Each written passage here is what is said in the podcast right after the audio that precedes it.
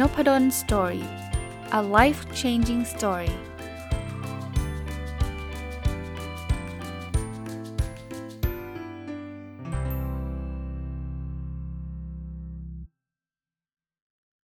สวัสดีครับ ยินดีต้อนรับเข้าสู่นพดล story podcast นะครับ วันนี้กลับมาที่หนังสือเล่มนี้นะครับ 1000 plus little habits of happy successful relationships ของคุณ Mark and Angel Chernoff นะ หยิบหนังสือเล่มนี้มาเป็นบ่อยๆนะครับ แต่ว่าก็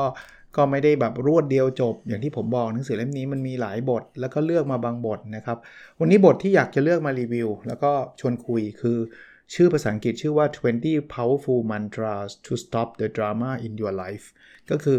20 วิธีแล้วกัน แปลแบบนี้แล้วกัน 20 วิธีที่จะหยุดความดราม่าในชีวิตเราได้นะ ผมว่าตอนนี้เราเจอเรื่องดราม่าเยอะมากนะครับ ไม่ว่าจะเป็นผ่าน ผ่านเรื่องโซเชียลมีเดียผ่านอะไรต่างๆนานาลองมาดูวิธีการหยุดดราม่ากันบ้างนะครับ ข้อแรกเลยเขาบอกว่าดราม่าที่มันเข้ามาในชีวิตเราเนี่ยมันไม่ได้เข้ามาเองนะ มันไม่มีขาเดินมาเองได้นะ เพราะฉะนั้นเนี่ยดูซอสดูดูดูต้นต้นต้นต่อของดราม่าก่อน อันแรกคือเราสร้างมาเอง คือบางคนนี่เป็นเจ้าพ่อเจ้าแม่ดราม่านะ เรื่องนิดเดียวก็ดราม่าเลยนะครับ สร้างมันขึ้นมาเองเลยนะ เข้าไปโพสต์หาหาดราม่าส่วนตัวเลย ไม่ว่าจะเป็นดราม่าแบบทะเลาะเบาแวงดราม่าแบบอะไรก็แล้วแต่นะ อันนี้สร้างเอง ถ้าสร้างเองโซลูชันง่ายๆคือหยุดสร้างซะบางคนบอกไม่ได้สร้าง ถ้าไม่สร้าง อันที่ 2 คือ เราไปรับมันเข้ามา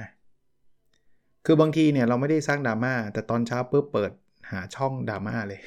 ช่องดราม่าเช่น ไปดูกระทู้ในพันทิปที่มันแบบโหยด่ากันเจ็บ ด่ากันมันชอบ ไปดูโซเชียลมีเดียเพจที่กำลังร้อนแรงที่กำลังเป็นประเด็นลุยอย่างเงี้ยอันนี้คือเราไปไปรับมันมาเอง อันที่ 3 เราไม่ได้เป็นคนสร้างเราไม่ได้เป็นคนรับ แต่เราดันไปสนิทกับคนที่ชอบสร้างดราม่าหรือชอบรับดราม่าที่ทำงานนะ เพื่อนบางคนเนี่ยเป็น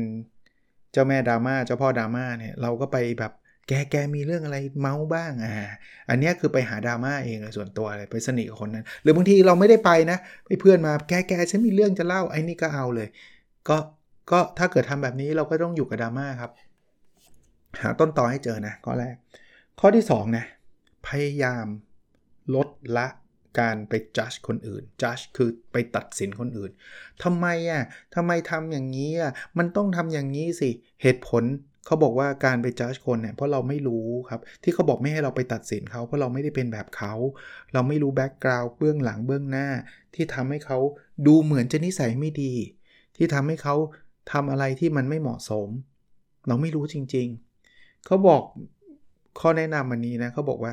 ถ้าเราไม่สามารถพูดจาที่มันดี ๆ ได้อย่าพูดดีกว่า ลองดูนะครับ ผมก็อย่างที่บอกไม่ได้เป็นคนที่จะมาบอกว่าคุณต้องทำอะไรไม่ทำอะไร ก็ฟังดูว่าเป็นไอเดียแล้วกันนะครับ ว่าถ้าแบบนี้จะลดดราม่าเราลงได้นะอะมาดูอันที่3นะเขาบอกว่าหลายคนเนี่ยไม่ไม่ไม่มีความสุข เพราะว่าไม่สามารถที่จะพึงพอใจกับสิ่งที่เกิดขึ้นในปัจจุบันได้ คือไม่อยู่ในปัจจุบันนะพูดง่ายๆนะเราก็จะคิดว่าเออตอนนี้มันไม่ดี คนนั้นดีกว่า คนนี้ดีกว่าเต็มไปหมดเลย บอกบางทีนะชีวิตจะมีความสุขได้คือช้าลง พยายามยอมรับกับสิ่งที่มันเกิดขึ้นให้มากที่สุด เท่าที่เราจะทำได้ โดยเฉพาะนะนี่ผมเสริมให้แล้วกัน โดยเฉพาะสิ่งที่เราควบคุมไม่ได้ คือเขาบอกว่าโลกเราเนี่ยมันมีอยู่2ออย่างนะสิ่งที่เราควบคุมได้กับสิ่งที่เราควบคุมไม่ได้ ถ้าควบคุมได้ก็บริหารจัดการไป ถ้าควบคุมไม่ได้ก็ต้องปล่อยวางนะครับทำอย่างนั้นมากที่สุดชีวิตก็จะดราม่าน้อยนะครับ ข้อ 4 นะ จริง ๆ มันต่อเนื่องมาข้อนี้เลยเขาบอกว่าเมื่อไหร่ก็ตามนะ ที่เราเปลี่ยนแปลงสถานการณ์ไม่ได้ เราต้องเปลี่ยนแปลงตัวเราเอง อันนี้น่าสนใจนะครับ เพราะว่ามันมีบางสถานการณ์มันเปลี่ยนแปลงไม่ได้อะมันเป็นเป็นเรื่องที่เราจัดการบริหารจัดการมันไม่ได้อะเอารถติดอะผมยกตัวอย่างผมก็ชอบเพลินขับรถบ่อยนะก็นึกถึงอันนี้คือคือคุณเปลี่ยนรถติดได้ไหมน้ำท่วมวันก่อนนะ ขับรถไปน้ำท่วมเนี่ยผมก็เจอนะน้ำท่วม คุณเปลี่ยนได้ไหมฝนจะตก น้ำจะท่วม เปลี่ยนไม่ได้ครับ ที่เราจะเปลี่ยนได้คือเปลี่ยนตัวเองอะเปลี่ยนตัวเองแปลว่าอะไรครับ ยอมรับครับมันท่วม หาวิหาวิธีการบริหารจัดการเท่าที่เราจะทำได้ ถ้ามันทำอะไรไม่ได้เนี่ย เราก็คงต้องต้องทำใจอะ่ะก็ท่วมก็ท่วม ถ้ายังตราบใดที่ยังอยู่กรุงเทพก็ต้องยอมรับ ถ้าเราทำได้ทำเหอะนะอย่างเช่นหลบหลีกสถานที่จัดการเวลา แต่ถ้าถ้าทำทั้งหมดทั้งปวงแล้วไม่ได้มันก็ต้องยอมรับนะครับชีวิตก็จะมีความสุขมากขึ้นหัวขันที่มันก็ท่วมเหมือนเดิมนะ แต่ไม่ยอมรับ โอ้ยไม่ได้ไม่ได้อย่างเงี้ยห้ามท่วมห้ามยังไงอะ่ะมันไม่ได้นะครับ แล้วจิตใจที่ร้อนรุ่ม มันก็ไม่ได้ช่วยอะไรอีก ข้อ 5 นะเขาบอกว่าอย่ามัวแต่เอากัง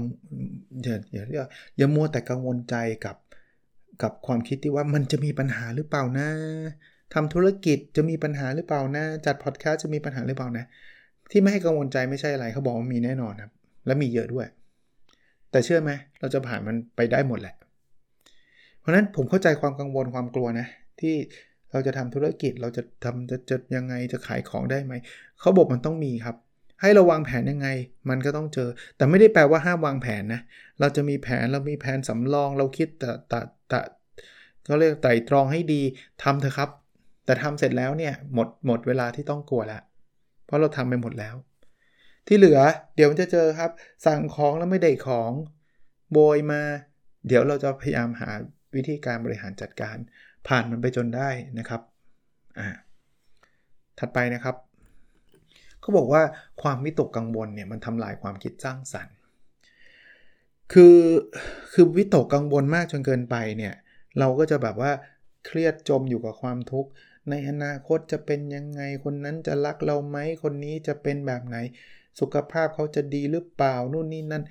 คือคือวิตกกังวลแล้วมันทำให้สุขภาพคนอื่นดีได้ วิตกกังวลไปเถอะครับ วิตกกังวลแล้วทำให้เรารวยขึ้นได้วิตกกังวลไปเถอะครับ แต่ส่วนใหญ่แล้วนะต้องบอกว่าส่วนใหญ่นะการวิตกกังวลไม่ได้ช่วยทำให้เขาสุขภาพดีขึ้น หรือว่าทำให้เรารวยขึ้นทำให้เรามีชีวิตที่ดีขึ้นเลยนะเพราะฉะนั้นเนี่ยหยุดวิตกกังวลแล้วแทนที่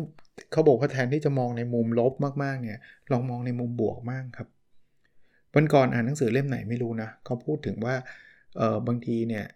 สิ่งที่เราทำได้ตอนตื่นนอนตอนเช้าเนี่ยเวลาขาแตะพื้นเนี่ย เพราะเวลาตื่นนอนส่วนคนส่วนใหญ่ก็จะนอนบนเตียง ก็จะต้องลุกจากเตียงขาต้องแตะพื้นเนี่ยจังหวะที่ขาแตะพื้นเนี่ยให้คิดว่าวันนี้จะเป็นวันที่ยอดเยี่ยมที่สุดของเราคิดแบบนั้นครับ ถึงแม้ว่าเราจะไม่มีเหตุผลในการคิดเลยเขาบอกให้คิดแบบนั้น คิดแบบนั้นเดี๋ยวเราชีวิตเรามันจะดีขึ้นเอง ดูเพ้อเจ้อเนาะแต่มันไม่เห็นจะเสียหายเลยที่จะคิด ถ้าคิดแล้วมีความสุขคิดไปเถอะครับนะครับอ่าถัดไปนะครับเขาบอกว่า เมื่อเราโฟกัสเรื่องใดเรื่องหนึ่งนะโฟกัสมากๆ แล้วทำเรื่องนั้นอย่างแบบมันคือคือเหมือนกับมีความหมายมีจุดมุ่งหมายอะทำเต็มที่อะแล้วไม่ต้องทำเยอะนะ แต่ทำทุกวัน small daily step คือค่อยๆทำทีละนิดทีละนิดทีละนิดทุกวันเนี่ยเขาบอกว่าชีวิตเราจะเต็มไปด้วยแรงบวกอะ positive energy อะจะเป็นพลังทางบวก ซึ่งซึ่งมันทำให้เราแบบโหแบบ มีความสุขขึ้นเยอะเลย อารมณ์คล้ายๆแบบนั้นนะครับ นั่นคือข้อที่ 7 แล้วนะ ข้อที่ 7 นะ ถ้าเราโฟกัส ข้อที่ 8 นะเขาบอกว่าบางทีมันมันโอเคเลยนะ ที่เราจะทำอะไรที่มันผิดพลาด คือไม่ได้จงใจผิดพลาดหรอก แต่เราป้องกันความผิดพลาดได้ไม่ไม่ได้ร้อยเปอร์เซ็นต์เนี่ยความผิดพลาดเนี่ยทำให้เราฉลาดขึ้นนะ คืออย่า give up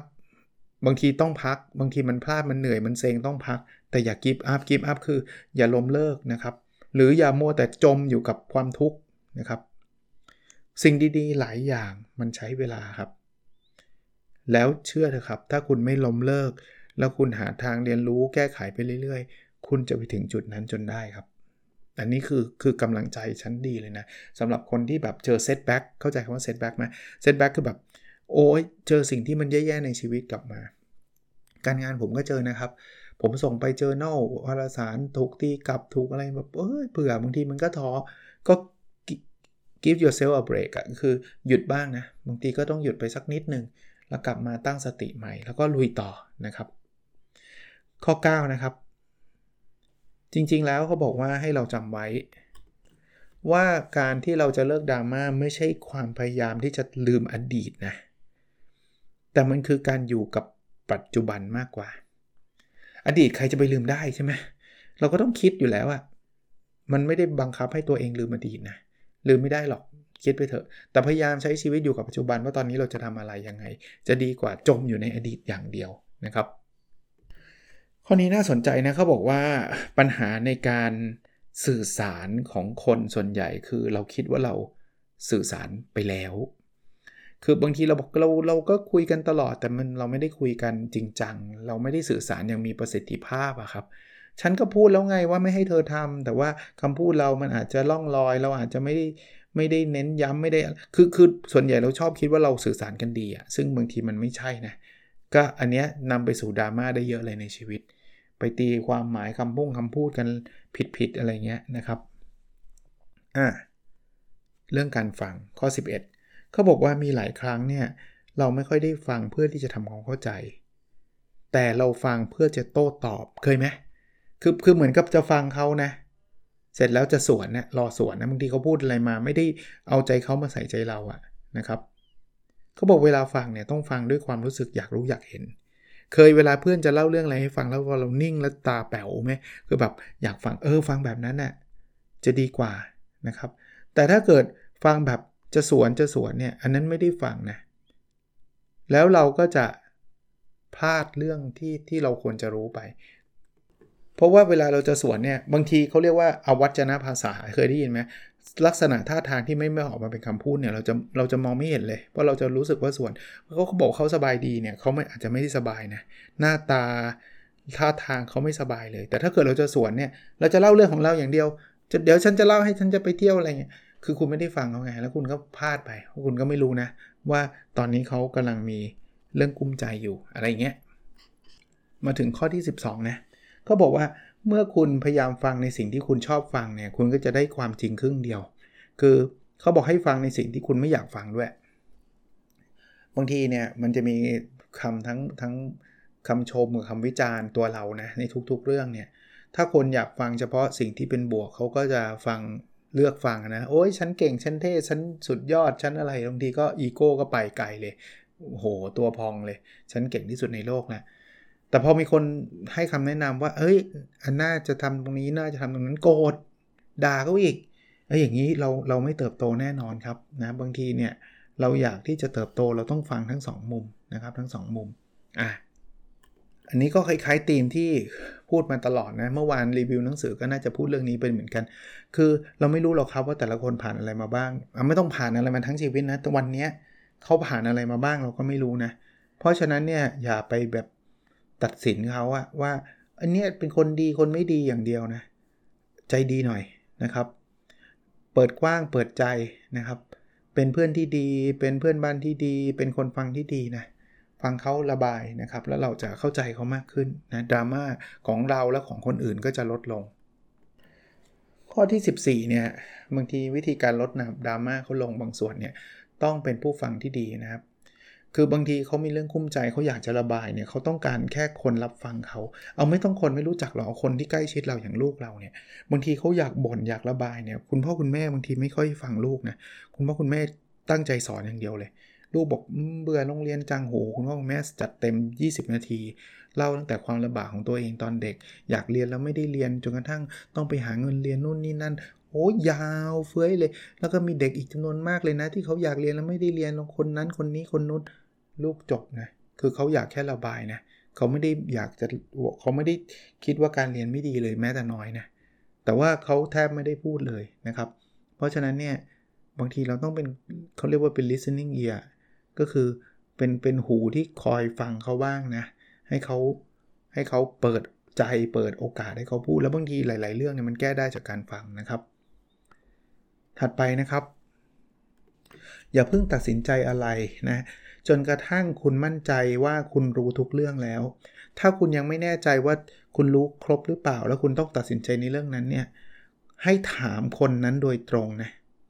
จนกระทั่งคุณมีความชัดเจน เขาอาจจะดูเหมือน เอ๊ะทำไมเขาพูดจาก้าวร้าว คุยกับเขาเลยฮะ ว่ามันเกิดอะไรขึ้น สมมติเราเป็นหัวหน้างานอย่างเงี้ยนะครับ บางทีไป make judgment ไปตัดสินในเรื่องที่มันอาจจะไม่จริง เขาอาจจะถูกปรักปรำ แล้วเราก็ไปทำอะไรแบบนี้ก็ยิ่งหนักเข้าไปใหญ่นะ เขายิ่งเขายิ่งไม่ชอบเรานะ แล้วก็เป็นเรื่องเป็นราวที่มันไม่ไม่ควรไม่ควรเป็นนะ อันนี้เมื่อกี้ลืมนับข้อให้นะ ข้อนี้ข้อที่ 15ละข้อที่ 16 นะ คล้ายๆ เป็นเรื่องชุดของฟังนะครับ เขาบอกว่า ถ้าเราตั้งใจฟังจริง ๆ แล้วฟังแบบนอบน้อมนะไม่ได้ฟังแบบฉันรู้ดีกว่าเธออะไรเงี้ยนะครับ เชื่อไหมว่าเราจะได้เรียนรู้อะไรอีกหลายหลายเรื่องเลยนะครับ จริงๆแล้วอะสิ่งที่คนพูดเนี่ยยิ่งเป็นคนที่เรารัก เรายิ่งควรจะฟังแล้วยิ่งได้เรียนรู้ในอีกหลายเรื่องเลยที่ที่เป็นตัวตนเขานะครับ ฟังเยอะๆ สรุปนะฟังเยอะๆถ้าอยากจะลดดราม่าความเข้าใจผิดเนี่ยบางทีเนี่ยโลกเราเนี่ยที่เข้าใจผิดกันนะมันไม่ใช่เพราะอะไร เพราะเราไม่ฟังกันเองนะครับ โดยเพราะคนที่เรารักเนาะนะครับข้อที่ 17นะเราอยากได้ความสงบไหมอยากได้ความสงบสุข ความเงียบความอะไรแบบนี้ใช่ไหมเขาบอกให้เราหายใจลึกๆ แล้วตัดสินใจว่าจะไม่ให้ความคิดหรือเหตุการณ์ต่างๆเนี่ยมาควบคุมความคิด หรืออารมณ์ของเรา เพราะนั้นหยุดหายใจลึกๆ แล้วก็บอกใช้ไม่อนุญาตให้ความคิดของยูหรือเหตุการณ์ฝนตกรถติดน้ำท่วมพวกนี้ทำลายอารมณ์ทำลายความคิดของเรา แค่นั้นเองนะครับ เราก็จะได้ peace ละเขาเรียก inner peace ความสุขภายใน ความสงบสุขภายใน หรือ harmony เงี้ยนะครับ ความสงบสุขอะประมาณนั้น เอาละเขาก็พูดนะข้อที่ 18 นะ บางครั้งเนี่ย คือถึงแม้ว่า สิ่งที่เราหงุดหงิดมัน justify นะ มันสมควรจะหงุดหงิด แล้วบางครั้งเราจะเป็นต้องพูดเนี่ย พูดได้นะ ไม่ใช่ว่าให้เงียบให้ฟังให้เงียบให้ฟังแล้วห้ามพูดเด็ดขาดไม่ใช่พูดได้ แต่อย่าใช้แบบ hate speech อย่าใช้คำพูดที่แบบเชื่อเฉือนคำพูดด่าทอกดคนอื่นต่ำอย่าอย่าอย่าทำแบบนั้น เขาบอกว่าให้ให้เปิดใจให้กว้างครับ ความสงบเนี่ยไม่ใช่การที่เราไม่มีปัญหาใด ๆ เลย แต่ความสงบเนี่ยคือมันมีปัญหาพร้อมกับความรักของเรา เรามีความรักอยู่เต็มเปี่ยมนะครับ อยู่กับปัจจุบันแล้วค่อยๆ พูดค่อยๆจากัน อันนี้จะดีนะครับ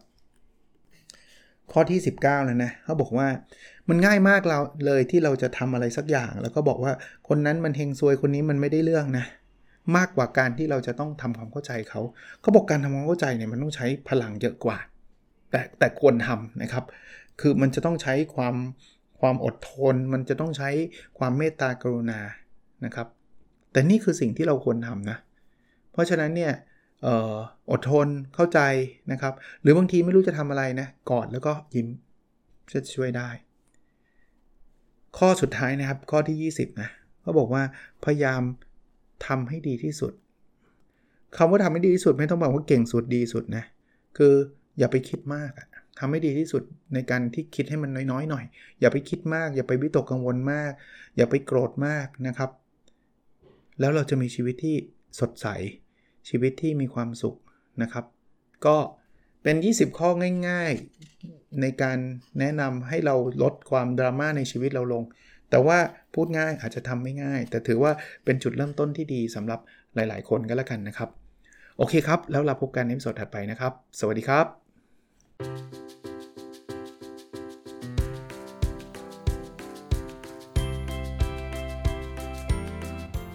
n o p a d o n Story a life changing story